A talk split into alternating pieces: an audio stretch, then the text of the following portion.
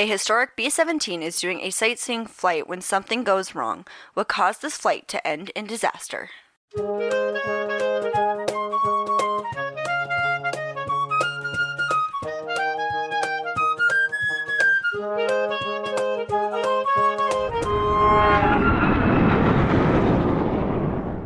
Welcome back to the Hard Landings podcast, everybody. I'm Nick. I'm Miranda. And I'm Oh. Christy. Hey, So we're coming at you between Zoom calls for our patrons. Also, we have to say thank you to new patrons. I know we have at least one. Yeah. Thanks to Alyssa, Alyssa.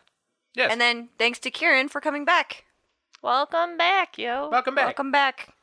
Thanks, y'all. Thanks for supporting us and being awesome. You will. I'm get sending it out Your today. merch. We are doing it today. We literally just had this conversation. we have so many things going on. We're having issues with the P.O. box, so don't stalk our return address. Thank you. if you live in Australia, I am so sorry.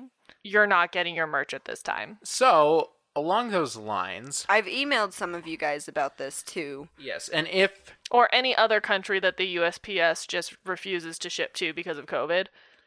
if you are in that realm, then please let us know a good alternative. If there's something else that you would like for your benefits in turn, until things change and we can get you physical benefits. I know some of you just said, eh, "It's okay, we'll wait." I mean, we we feel bad because it's one of you, the main things that you get as being a patron. we It's wanna make- March. we want to make sure that like you're you definitely feel like you're getting your return. We could do like a Netflix watch party or something. I don't know. Come I up don't know. with Come up with something. something good. We'll we'll think up something. We could do a special down under Zoom meetings only. I don't know. We'll figure we'll figure it out. But let us know if any of any of the things above you feel so inclined to. We could do a book club. I don't know. Wait. I don't have time to that's a read, good. but Oh, I was gonna be like, that's a good idea. I know that is a good idea, but I also don't have any time to read. Uh, me so neither. I don't. movie club? I don't know. I'd be more inclined for that. Well, yeah, we'll like watch airplane or something. and- Workshop it. workshop it or talk about it after. I don't know. Also, if you would like ducks, there is now, or there should be, a form on the homepage of our website where you can literally fill it out so we know you want ducks and we'll send you ducks. Free stuff, yo. They'll be signed. They're tiny. I don't know when we made that joke about the ducks in Nick's family, but now I it's have a no idea. thing. Yep. So if you want signed rubber ducks, They're tiny ducks. They come in an envelope. That's it. That's all you'll get.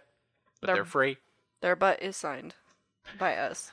so if you want some, Depending on where you live, because again, there's places we cannot ship. Right. But if you want some and you're not in that prescribed list of places that we can't send anything to right now, let us know. If you are in one of those places, you can still request it. It's just going to be on hold for a long time. We'll probably highlight your name, a special color, and be like, to be determined. okay. right.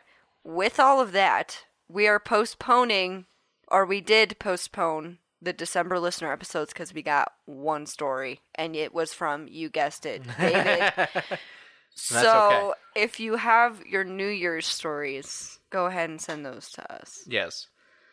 and we will combine them together to make a full episode. We are also still currently, as we are recording this, still working on the listener episode for November. Yes. We're working on it. Yes. It'll be the cool. holiday season is coming. We're all very busy, so It'll be cool if it works. It will be cool if it works. It was a bit of an experiment. This one was really kind of a weird thing to test. If we do like this, then we'll have a do- whole new and better way of doing things. But that's it's To a be lot. determined. it is a lot. So, Now, right. what are we covering today, Nick? I feel like it's been ten years since we started the episode. I know. Today we are covering the 2019 B17 crash. thank you to our patrons Kevin and Kate for recommending this episode. Also, I think my grandfather recommended this too. Oh, I cool. think this was the crash he was talking to me Gotcha. about. Yeah, yeah, yeah. that I was like, "Do you know anything else about it?" He was like, "No." I'm like, Kate- "Okay." Kate Okay. sent us a long list of recommendations, and this and Lockerbie were both on it. And she sent it before Lockerbie aired. just before Lockerbie was recorded. And we were like, "Fun fact: You don't have to wait very long." Like, can you stop being psychic for two seconds? Thank you. Thank you. So, this happened on October 2nd of 2019 just before we started the podcast. Just before we started Literally, the podcast. j- uh, like a week before. I'm or something actually like pretty that. sure we recorded episode one around this time. Yeah, Yes, probably. We probably did. This is a Douglas built Boeing B 17G. That was a weird thing about World War II is the manufacturers all worked together to produce aircraft as quickly as possible. So Boeing designed the B 17, but Douglas helped them build it because They just needed. They just needed aircrafts. them. Yeah. This is pertinent later. Who actually writes the manuals then? good question. Th- that means he doesn't know that- the answer. I like that question. I like that question. That is a solid question to ask. Dude, you know, It's- he doesn't know the answer to the That is some- question. That's a Definitely- question. Definitely seems like a good question.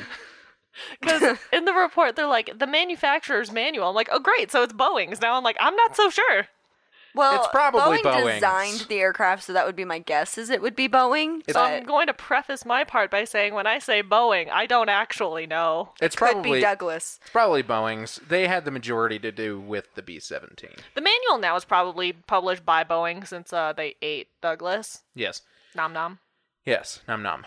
This is a B 17G Flying Fortress, tail number November 93012, and a complicated set of serial numbers. We'll talk about this in a moment. But B for bomber, because this is a World War II bomber. It dropped bombs. Yes, it was. This is a quad prop, a uh, radials, so the pistons are in a circle. I will talk more about that later. We'll get far more into that later, but anyways, this is a quad prop, so there's four big engines. And this one had two separate serial numbers we'll talk about here briefly. we did see a B 17 in Orange County. Yes. Yes, we did. There is one at the museum at the Orange County airport. Highly Yes. recommend. It's a great uh, It's aviation museum. huge. Highly recommend. Yes. Yes. And it's small, But, it's still great. It's still great. yes. They have two DC threes. Yes. yes. One of them is A C forty seven, yeah which is a the military, military version. and then one is a domestic. Yeah. E which is DC-3. pretty cool. Yeah. So Anyways, for the serial numbers, so be it that this airplane has a history, we'll get a little bit into the history of this airplane, but this one originally was built as 44 83575. That was the serial number. okay, It was built toward the very end of the war. It was then primarily used as a air and sea rescue airplane. okay, It then went into storage for a while. It was then pulled out by the U.S. military, and then it was used as a live weapons test aircraft. What that actually means this aircraft was subjected to three nuclear tests. Damn. They flew it around When they were Nu- testing the nukes. nuclear weapons to see how it would react. That's not a job I would Dang. ever want. no, No. thank you. That is completely endangering somebody's life. Yes. So this was a live weapons test aircraft. I hate that. Yeah. That's horrifying. That's fun. Well, it didn't fall apart. No. So It was then stored again and then pulled out and restored one more time as a water bomber. So Okay. it helped put out wildfires, such Oh, okay. things like that. In Colorado, Don't know, actually. I or don't know exactly where. California or the West Coast, I would be my It's guess. most likely just the western United States. The aircraft was eventually purchased by the Collings Foundation in the 80s and was turned into a living history flight experience aircraft, which is a very specific actual legal defi- legally defined regulation driven form of aircraft Well, in it the has United to States. be because if you're the my guess would be is most of those are older airplanes. So they are usually wartime aircraft that have been preserved in flying condition for flying experiences. So in other words, they go on tour and you can pay to ride on them. And so they, do they probably flights. have special regulations and stuff so that they can fly, right? They do, and we'll talk about that. So this one, yeah, it was purchased in the 80s and then went on to do that with the Collings Foundation all the way until the time of this accident, which, by the way, this aircraft also had two previous accidents. On August 23rd of 1987, it overran a runway while landing at Beaver County Airport in Pittsburgh. And then on July 9th of 1995, it was damaged on landing at Carl Steffen Memorial Airport in Norfolk, Nebraska, as Doing- a result of a landing gear malfunction. Oh, landing gear. But both times the airplane was restored and continued flying, and both those incidents were the 80s and 90s, and now we're all the way forward to 2019. I keep forgetting that this happened a few years ago. Yeah, just a couple years ago. So, the airplane's had many lives. It's a long history because this is a very old airplane. Now we're talking about the airplane being at Bradley International Airport in Hartford, Connecticut, which is in the town of Windsor Locks, Connecticut. But it is the major airport for Hartford. And it was going to be there for a few days of sightseeing flights. I don't have any names. I'm sure the names were somewhere, but I could not find them of the crew. Which really they just get called pilot and co-pilot Yeah, they do. in the because they're report. not like really It's not captain. an airline. Yeah. No. It's but that's saying captain and first officer gives you a clue of to who's pilot in command, who's Yes. sitting in which seat. Yes. yeah. I will be referring to them as pilot and co-pilot. Yes. The captain was 75 years old. Ooh. Yep. He had 14,500 hours total, of which 7,300 hours were on the B 17. I mean, that's a lot. Dang. That's a lot of time for that type of airplane. Yeah, Yeah. for real. Kind of tells you how long he'd probably been flying them for this foundation. The first officer was 71 years old, so also older. He had 22,000 hours Dang. total, of which only 23 were on the B 17. Oh, well, Okay. that would be Hence- why he's a quote unquote first officer. Yeah, hence he was not the uh, captain. or pilot in command. Pilot in command, correct. Then there was a flight engineer slash loadmaster Slash tour guide. slash tour guide. Didn't actually really perform any flight engineer Yeah, functions. I was gonna say. Well, to be fair, again, old airplanes. I don't know if wartime wartime aircraft did have in flight engineers, right? like they- Some did, but most didn't. I mean, it wasn't entirely necessary. They designed the airplanes really to just be non complicated airplanes. They would just literally fire up and go. That was kind of the point. His entire role through this entire flight slash tour is very fluid. Because at times, like, yeah, he did kind of act as loadmaster. Other times, he was a tour guide. Other times, he was an acting flight attendant. We'll talk about it here. That's so, complicated. Yeah. He was 34 years old, so half of everybody else's age. And he had a student pilot certificate. There were no hours logged for him whatsoever because he wasn't doing any kind of flight role for this in particular. But he did have a mechanics certificate with an airframe and power plant. Also known as ANP. Yes, AMP. So he was an AMP, as was the captain. Hmm. Both were active AMPs. That will be relevant later. Yep. The aircraft was due to spend uh, another day of flying some passengers around on short sightseeing flights there in Hartford, Connecticut.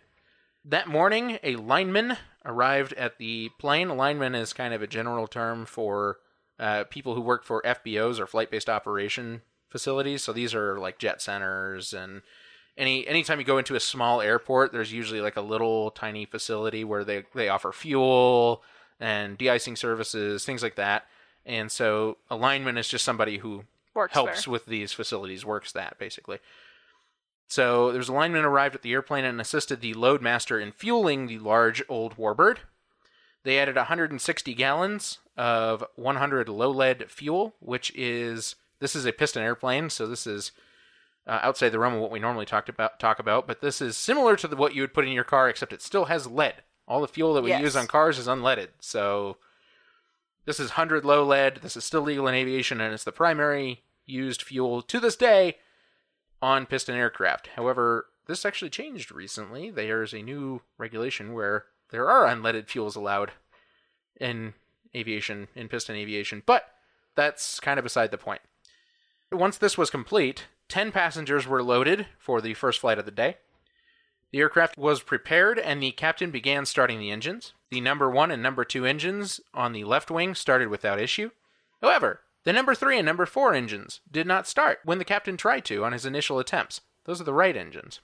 There had been rain the day before and the moisture had gotten into the magnetos. Magnetos, I will explain so much more Well- about magnetos later. we'll talk more about these later, but they're part of piston engines on aircraft. The crew were familiar with this because this was a regular problem with the airplane. The loadmaster who held an AMP cert knew how to correct this issue. The captain shut down the engines and the loadmaster went out to the right side engines, where he used compressed nitrogen to blow out any moisture from the magnetos. He then returned to the airplane cabin as the captain began starting the engines again. All four engines started normally this time. Before they were to take off, they performed a run up. This is normal with any piston airplane. They just go to a remote area of the airport and they ran the engines up to 1700 RPM. And then they perform a series of checks on the airplane, including a magneto check, which is standard for literally pretty much every piston airplane flying today. Everything appeared to be normal, and so they continued with their planned flight. They were subsequently cleared for takeoff. They took off from runway 6 at 9:47 a.m. The landing gear was retracted upon liftoff and confirmation of climb. At 9:48 a.m. and 16 seconds, the tower handed off control of the flight to the approach controller for the area. The loadmaster, who had been in the cockpit for takeoff, moved back to the cabin shortly after takeoff to tell the passengers that they could get up from their seats and tour the airplane. So this is relatively normal. I mean, this seems kind of extreme because this is literally within 2 minutes of takeoff, Yeah. but we're talking about airplanes that fly low to the ground for sightseeing purposes, and they cruise low and slow. It's Yeah. kind of the point. So once they're airborne, pretty much fair game. They can get up, start kind of touring around, see the inside of the airplane and the different perspectives from the gunner's positions and the cockpit positions, all those things. Like there's just it's kind of a cool experience if you ever do one of these. Is there a emergency plan in place that if something were to happen, they can get back to their seats? We'll talk about that too. Great. While this is happening, something had the flight crew worried. At 9:49 a.m., just 2 minutes after takeoff and 19 seconds, one of the flight crew radioed the air traffic controller saying, quote, "We would like to return to the field." End quote. At that time, the airplane was at just 600 feet above the ground, Not very f- high off No. the ground. on the right crosswind leg of the pattern for runway 6. So, talk about this a little bit. So, patterns at an airport. You have the upwind or the runway leg, the crosswind leg, which is perpendicular. to the runway. Correct. So perpendicular to the runway. So as they're flying away, they make a turn that's perpendicular to and fly that 90 degree. And then you have the downwind leg. This will all be pertinent. Which is parallel to the runway. Parallel to the runway, but in the opposite direction that you would took off. And then you have the base leg, which is perpendicular to but heading toward the the 90 degrees for final, which is the last leg, straight into the runway. So you make a box, and the three legs are runway or upwind leg, crosswind, downwind, and then base and final. So they are on the crosswind leg, the first after the first turn. They had been switched from the tower controller to the approach controller, so they were only communicating with the approach controller at the time. The approach controller asked if they needed any assistance, and the pilots responded negative. The air traffic controller then asked why they would be returning, and the pilots responded, quote, rough mag, end quote, on the number four engine. At that time, the loadmaster returned to the cockpit. It was at that time that he realized they were no longer climbing. The captain then asked the first officer to extend the landing gear, and he did so. The loadmaster left the cockpit and returned to the cabin, where he informed the passengers to return to their seats and fasten their seatbelts, and they did so. He then returned to the cockpit, at which time the captain told him that the number four engine was losing power. The captain then shut down the number 4 engine without any further discussion. At 9:49 a.m. and 42 seconds, the air traffic controller instructed the flight to fly the right downwind leg for runway 6 and asked whether they would need an immediate landing. The flight crew responded that they wanted the airplane to be on the ground as soon as possible, quote unquote. So, when we say that they're doing a right downwind, that means that they're making all right turns in the box. So you can do a left pattern or a right pattern, meaning you either make all right turns or all left turns. So in this case, they're making all right turns. The air traffic controller then canceled another airplane's approach to runway 6 and then told the flight, the B 17, to, quote, proceed however necessary, end quote, to runway 6. 9.50 a.m. and 50 seconds, the approach controller handed the flight off to the tower controller. The captain acknowledged this instruction and they switched the frequency. Frequency, yeah. They then contacted the tower. The tower air traffic controller reported the wind as calm and cleared the flight to land on runway 6. At 9:51 a.m., the airspeed of the airplane dropped below 100 miles per hour. This is a piston airplane, so they can fly pretty slow. 9:51 a.m. and 8 seconds, the flight crew acknowledged the landing clearance. At that time, they were at 400 feet above the ground on a midfield right downwind leg for runway 6. So, this is another kind of not super complicated thing, but they had flown pretty far on their crosswind instead of turning for the downwind leg. So, in doing so, they then had to fly back toward the airport to enter the downwind leg much closer to the runway. And in doing that, you do what's called a midfield. So, you enter at the halfway point of the runway, basically, on the downwind leg. And they did so at a 45 degree angle from the crosswind. Is there a map of their flight There path? is a great map of their flight path on the, the report. in the report. Yes. So they they do this 45 degree angle till they're parallel to the midpoint of the runway, and then they turn and fly parallel to the rest of it before making two final right turns in for the runway. At 9:51 a.m. and 28 seconds, the air traffic controller requested their progress toward runway 6. 6 seconds later, the flight crew responded, quote, "We'll get there. Midfield downwind now." End quote. So that means they were turning for the downwind leg. This was the last communication that the flight crew would have with the air traffic controller. The airplane then descended through 300 feet above the ground as it began making the right turn onto the base leg, or perpendicular to the final leg. The airplane then made a right turn for final at 150 feet above the ground, just 0.4 nautical miles from the runway threshold. Moments later, the airplane struck the runway 6 approach lights in a right wing down attitude just 1,000 feet from the threshold. They struck with the right main landing gear and the right wing. 500 feet later, the airplane struck the ground and the engine suddenly accelerated at it as it veered to the right away from the runway. They crossed a taxiway and impacted vehicles before impacting a de icing fluid tank where the airplane came to rest upright 940 feet to the right of the runway centerline, oriented to the east. A large fire then broke out. A worker that was at the de icing fluid station was injured with severe burns after he ran to help rescue the, the survivors. One of the passengers was a Connecticut Air National Guardsman, and they had managed to open an escape hatch despite having a broken arm and a broken collarbone, and began helping people out of the airplane. Ouch. Yes. Another person at a nearby construction site witnessed the crash, climbed the fence, and ran to assist the survivors. The fire grew quickly and spread to most of the aircraft, leaving behind only the tail section and the left wing. Which, by the way, there's a piece of wreckage that Christy just showed me, and Yes. literally the only thing left is the tail. Yep. Of the 13 people on board, seven, including both flight crew, and five passengers perished in the accident. Six people, including the loadmaster and five passengers, survived the crash, and the one employee of the at the de-icing fluid facility, the one person, was injured on the ground. So, I didn't talk about this either, but through all of those things, when it was taken in by the Collings Foundation for these tour flights, it had been repainted in a s- different color from a different squadron back during World War II of a different B 17 that had been retired, mothballed, and eventually scrapped.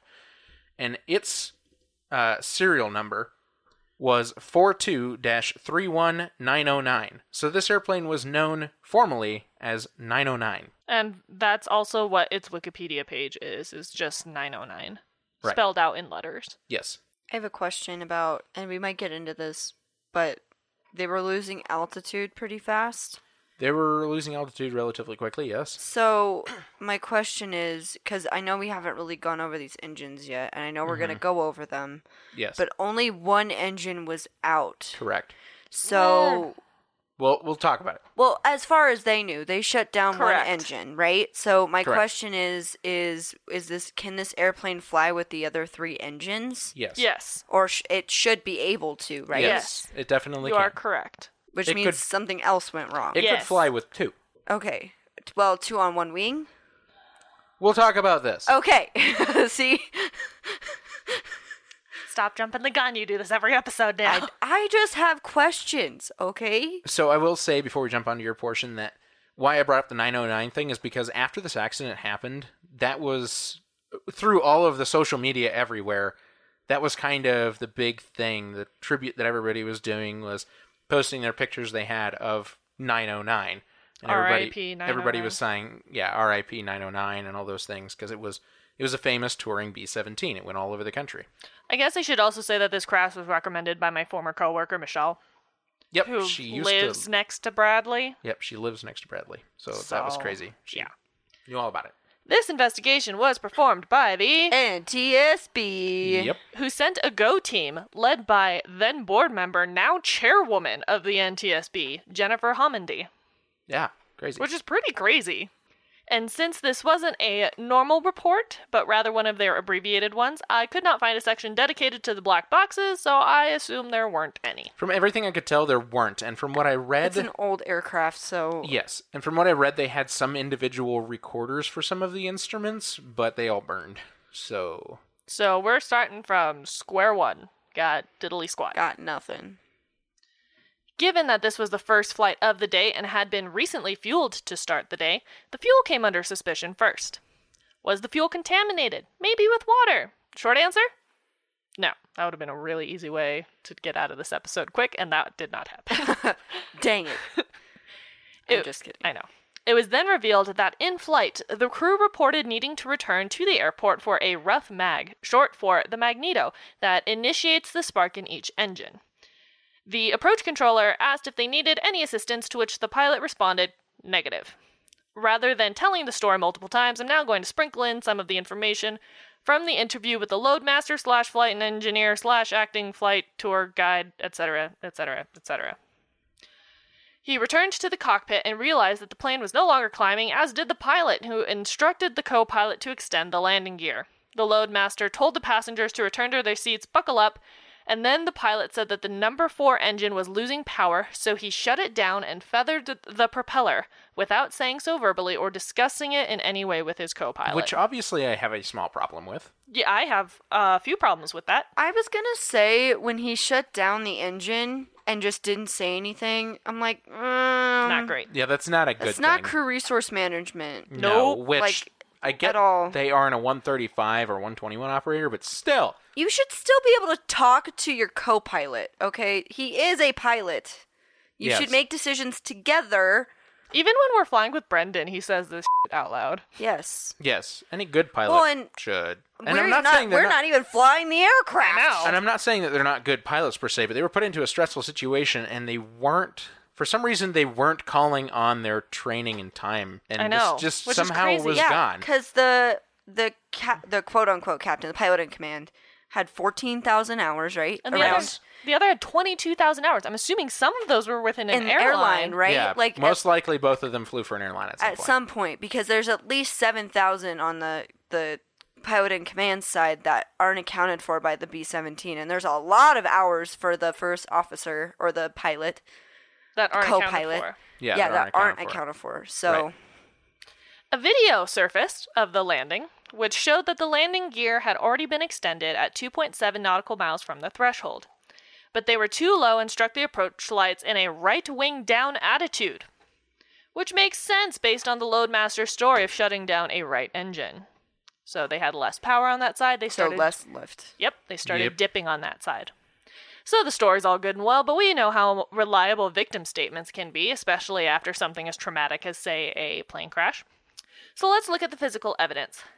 Investigators dove into the engines on the right wing, engines 3 and 4, whose propeller blades were in a low pitch and a feathered position, respectively. These are the type of engines where speed of the propeller isn't changed, but rather the pitch of the propeller blades are changed to take more of a chop out of the air or less, depending on how much power they want. By having a feathered propeller, it's doing nothing, just rotating. spinning yeah. And a low pitch propeller like engine 3 would produce maximum RPM, therefore maximum torque, therefore maximum power. That explanation may not use the exact technical terms, and someone might try to come for me. But point is, engine 3 was basically in a climb setting since engine 4 was out of commission. Kind of makes sense. which yeah if you have asymmetric lift you need more power on that side to keep it equal with the other side Yes. Yep, yep, yep. And now I have to go into something I've never discussed in our two years on the podcast, and that's how radial engines work. i think we have at one point But not in depth. not in depth but we've talked about it before Well, now we do. Most of this will be discussed as from the perspective of a pilot looking at a front mounted engine. So you're looking at it from the rear. The engine from this perspective is arranged as a circle with the cylinders poking out like spokes on the radius of the circle. radio Radial. Hence the radial. From this perspective, they are numbered starting with one at the top and then clockwise. Almost all radial engines have an odd number of cylinders. Fun fact.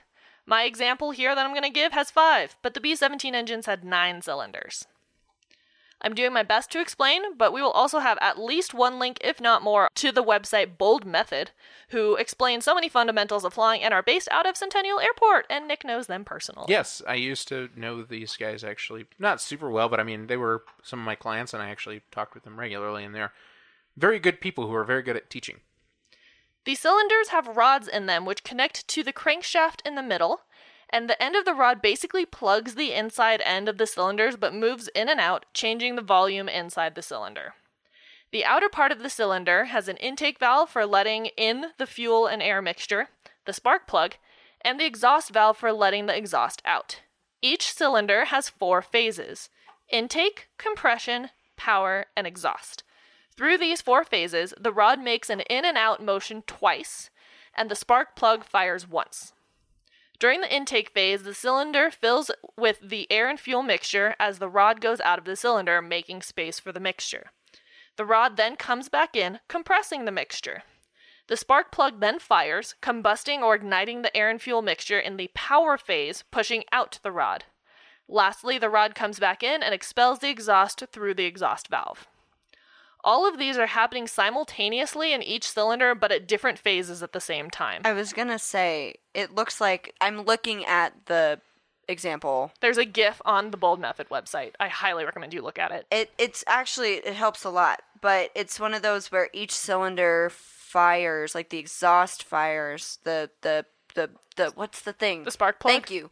The spark plug is firing at different parts. Yeah, and I'll in get each into cylinder. I'm going to get into that right now.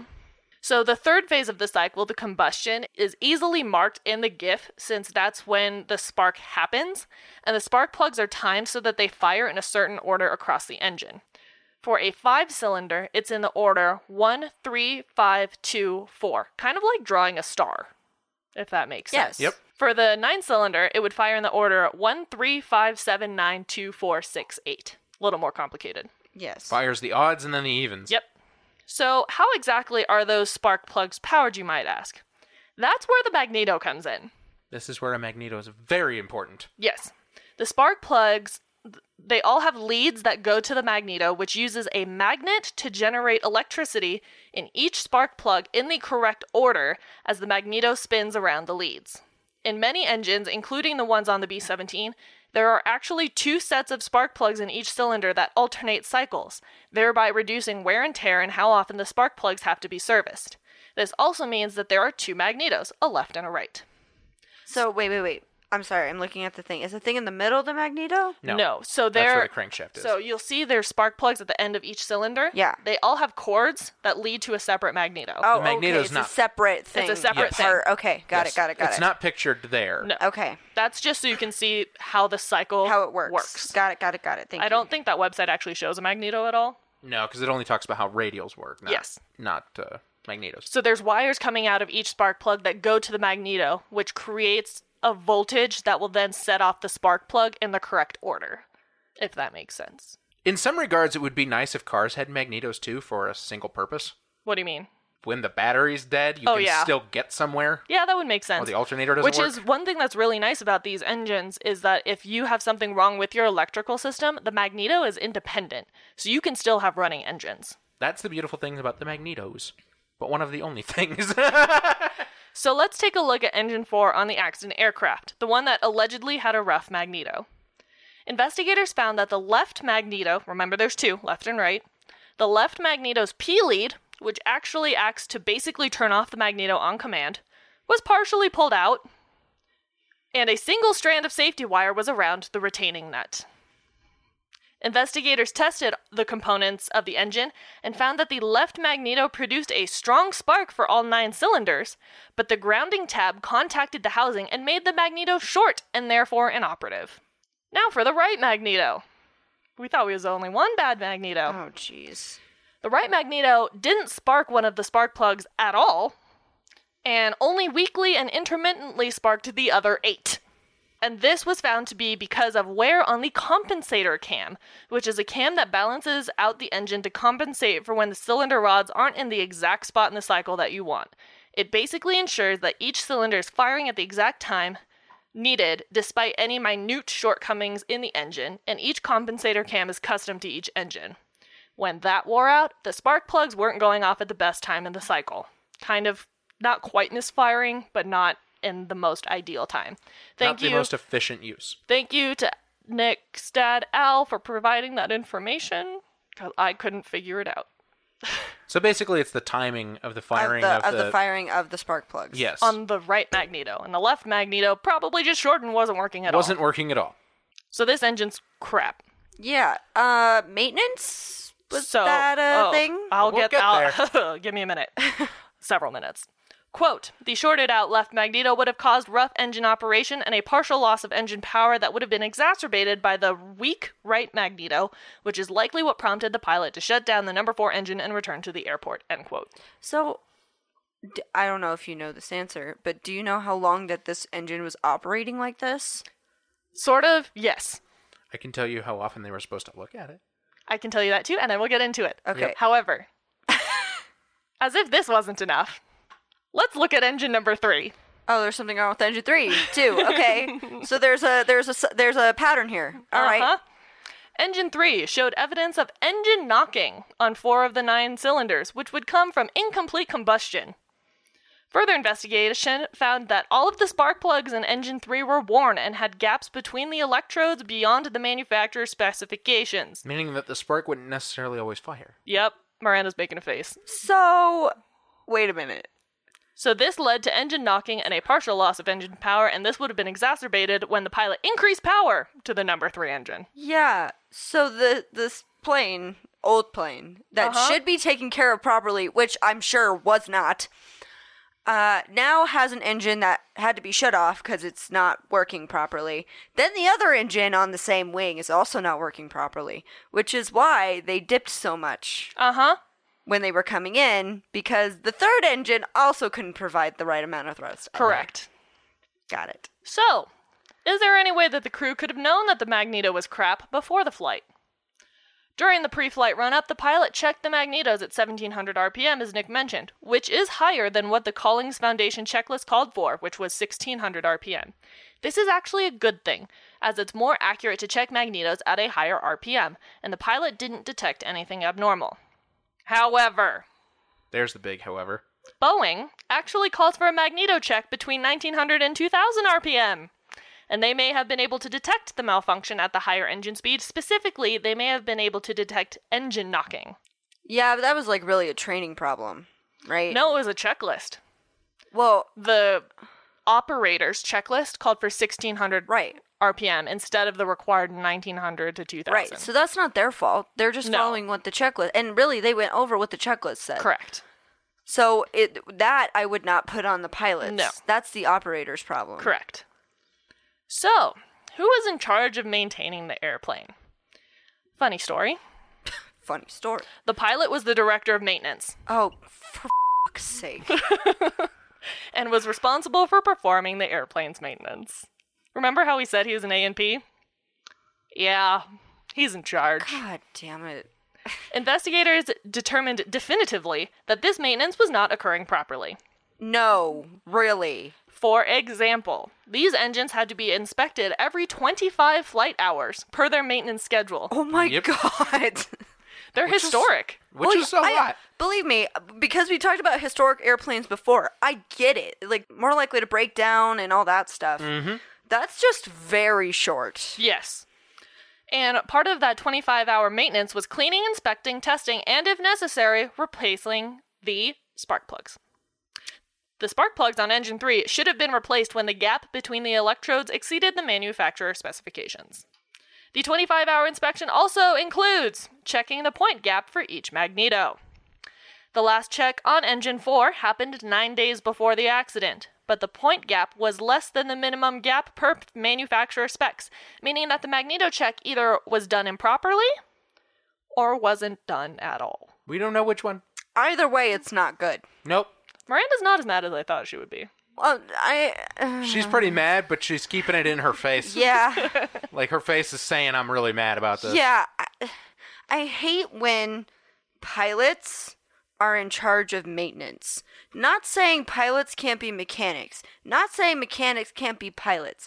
I hate when It's on the same aircraft. You're on the aircraft and you are in charge of the maintenance like it's your personal aircraft. It's so not. Here's It's actually not all a bad thing though, because it is beneficial to know the airplane inside and out and put your trust in it. yes, But if you're not doing it properly, you're putting Right. yourself in danger. Right. So, this is actually a phenomenon that happens in accounting, which is my current job. It's a separation of responsibility. Yep. And apparently, this just didn't happen here, which Yep. kind of bothers me.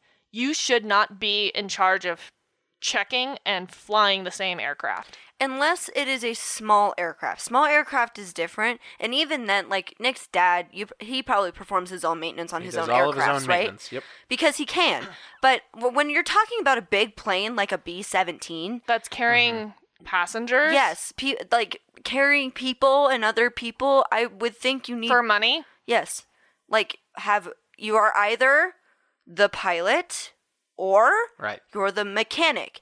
Can those be at different times? Sure, but it just makes me uncomfortable because it's it goes to it goes one of two ways. You take really really super good care of the aircraft and everything's fine or you bypass some of the stuff Thinking you know the airplane inside and out. right and then it becomes a dangerous situation. Separation of responsibility. Exactly. So, I'm going to kind of deviate from maintenance for a little bit since I didn't know where else to put this part, but I'll come back to it in a sec. Is there anything the flight crew could have done better to avoid crashing into the ground? Well, CRM's a thing. During the return to the airport, they were flying at 100 miles per hour and below, rather than the preferred 120 miles per hour that would minimize altitude loss. And this is probably because the crew couldn't maintain altitude at the lower airspeed because they were really only on the power on the left wing engines. Yeah, uh, uh, when you only have two engines. Now, that wasn't necessarily their fault. No. It's not great. I couldn't find anything about this other than a brief mention of it. They did not extend their flaps. I feel like that would be a key thing to slow Yes. down, though. Well, incl- Un- increase lift at s- Yep. at slower. Sp- p- p- p- Yes. It allows you to fly p- at slower speeds. Thank you, Yes, increased lift at slower speeds. With because that, it increases wing yes, the uh, thing about the area There you go. area of the wing. yes, the thing about the B 17 is they worked a little differently. So it's not that they didn't do that, but they weren't entirely necessary to even land or take off this airplane. And they aren't in most airplanes. Which is probably why I didn't read a whole lot about it. yes, it wasn't necessary, and it didn't make that much of a difference in this case either. So, kind of glancing over that a little bit, what was more important was what was in their control, and that was the landing gear. Oh the- yeah, they could have waited to put the landing gear down. That caused drag. You are correct. Exactly. Investigators determined that if they had waited to lower the landing gear, in addition, also lowered the nose to increase airspeed, the airplane would have made it to the runway. Also, they wouldn't have hit the lights Yep. Correct. because even if they were low, the thing that hit the lights was the landing gear. So, who is in charge of ensuring that maintenance was do- done properly? This is kind of a complicated question. So, obviously, the FAA was the Aviation Regulation Authority, but the Collings Foundation was operating with an LHFE E exemption, which stands for Living history flight experience. and this exempted them from specific regulations but the faa stated that the foundation quote must maintain and apply on a continuous basis its safety and risk management program that meets or exceeds the criteria specified for the faa lhfe E policy end quote To clarify things a little bit, the LHFE E falls under Part 91, which is the same thing that most flight schools fi- fall under. yeah that's what brendan flies Yeah, Part 91. So there's a couple of regulations, different regulation categories they can fall under, but Part 91 does allow you to do things for money, but it's primarily VFR, and it's not. While it can be work for hire, it is not any form of generally like actual transportation point to point. Right, right, right. but because they had an LHFE E ex- exemption, they were allowed to deviate from certain regulations. But they had to have plans to mitigate risks from when they deviated. Right. The foundation implemented a safety management system, or SMS, two and a half years before the accident, which was approved by the FAA. But it was later found that the SMS safety officer who was responsible for managing the SMS was a part time volunteer pilot and only interacted with the Foundation's management and staff on a sporadic basis. This is the person in charge of maintenance? no, this is the person in charge of safety management Oh, and risk mitigation, He's not around all the time. I feel like that's. and he's not, Not paid great. to do it either. That's kind of ruins the point of safety if you ask me to not be around Uh huh. for most of its operation and Uh-huh. maintenance. The SMS clearly did not find or mitigate the risks of the pilot's inadequate maintenance of the airplane. The SMS. The SMS also didn't detect the deviations in the Collings engine run up checklist as opposed to the B 17 engine ground test checklist. This is where Miranda gets mad. The SMS also didn't detect that the flight crew didn't wear their shoulder harnesses during their flights as reported by the loadmaster What? Yep. or that the loadmaster safety briefings to passengers was insufficient since multiple survivors reported not getting information about the seatbelts, exits, or emergency equipment. And the loadmaster did not sit down during takeoff and landing, all of which were against federal regulations. Yeah. Correct. Hello? Yeah. Whenever you have people on board, you they need to know how to work the seatbelts, where the emergency exits are, and when the time is if you have to leave, you leave, and how to open the exit doors. Right. The loadmaster, somewhere else in the report, Nick showed it to me, said that he didn't explain the seatbelts because he felt they were self explanatory. You would be surprised. Exactly. There is a reason they still explain to you how your seatbelt works on every single flight you go on. yes. You correct. never know when that person, that's their first flight. Yep. You never know. Right. So that's one part of that. And then, yeah, I did glance over some other stuff in there just because I wanted to leave it somewhat of a mystery. I didn't want you to get too worked up about things when I was telling the story. but yes, he was standing. The Loadmaster was standing for Which takeoff and there's landing. a reason why you're supposed to be sitting down in a seat with a seatbelt on. I'm actually surprised that he Yes. survived. Yeah. Yes. For real. Like, what? And then they're not wearing shoulder harnesses Uh huh. either. Which is probably why they died. Yeah, I hate to say that, but They're also over 70. and they hit nose f- first. yes, and So- it burned nose first. So that probably didn't help, but the whole point of them being there is for you to wear them. Uh huh. I know. So we're going to take a quick break break. And then the second half is going to be quite short. Hear that? Believe it or not, summer is just around the corner. Luckily, Armorall, America's most trusted auto appearance brand, has what your car needs to get that perfect summer shine. Plus, now through May 31st, we'll give you $5 for every 20 you spend on Armorall products. That means car wash pods, protectant, tire shine, you name it. Find out how to get your $5 rebate at armorall.com. Armorall, less work, more clean. Terms apply. And we're back. So, do you want to just Oh, read yeah. this? So there's, There's no findings. no findings. The National Transportation Safety Board determines the probable ca- cause causes parentheses of this accident to be the pilot's failure to properly manage the airplane's configuration and airspeed after he shut down the number 4 engine following its partial loss of power during the initial climb. Contributing to the accident was the pilot slash maintenance directors. I hate that sentence. Inadequate maintenance while the airplane was on tour, which resulted in the partial loss of power to the numbers 3 and 4 engines. The Collings Foundation's ineffective safety management system, which failed to identify and mitigate safety risks, and the FAA's inadequate oversight of the Collings Foundation's SMS.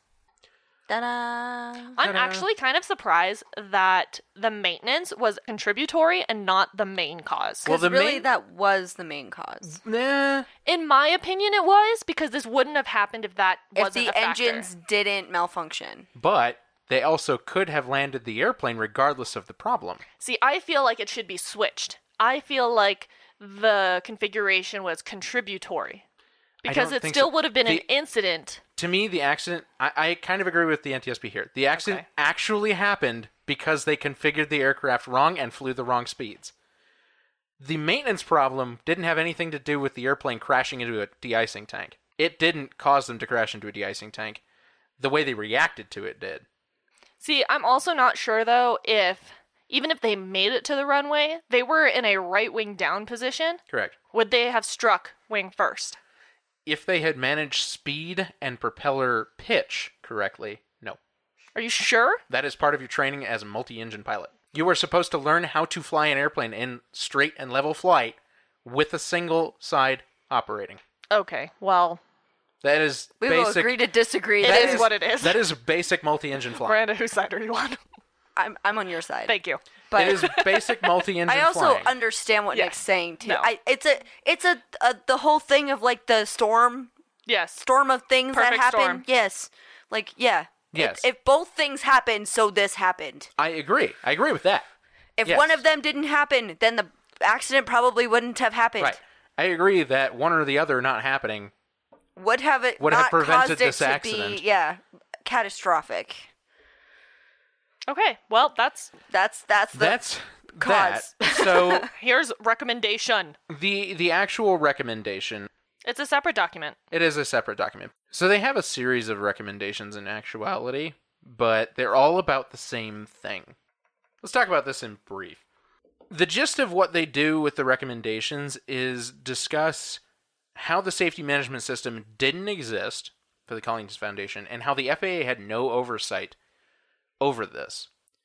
And how for these living history flight experience certified organizations are pretty much operating on the very The edge honor system. well, yeah, kind of, and are pretty much operating at the very edge of maintenance and safety. Kind of all the time. Oh, I got it. I got the recommendation. Okay. To the Federal Aviation Administration.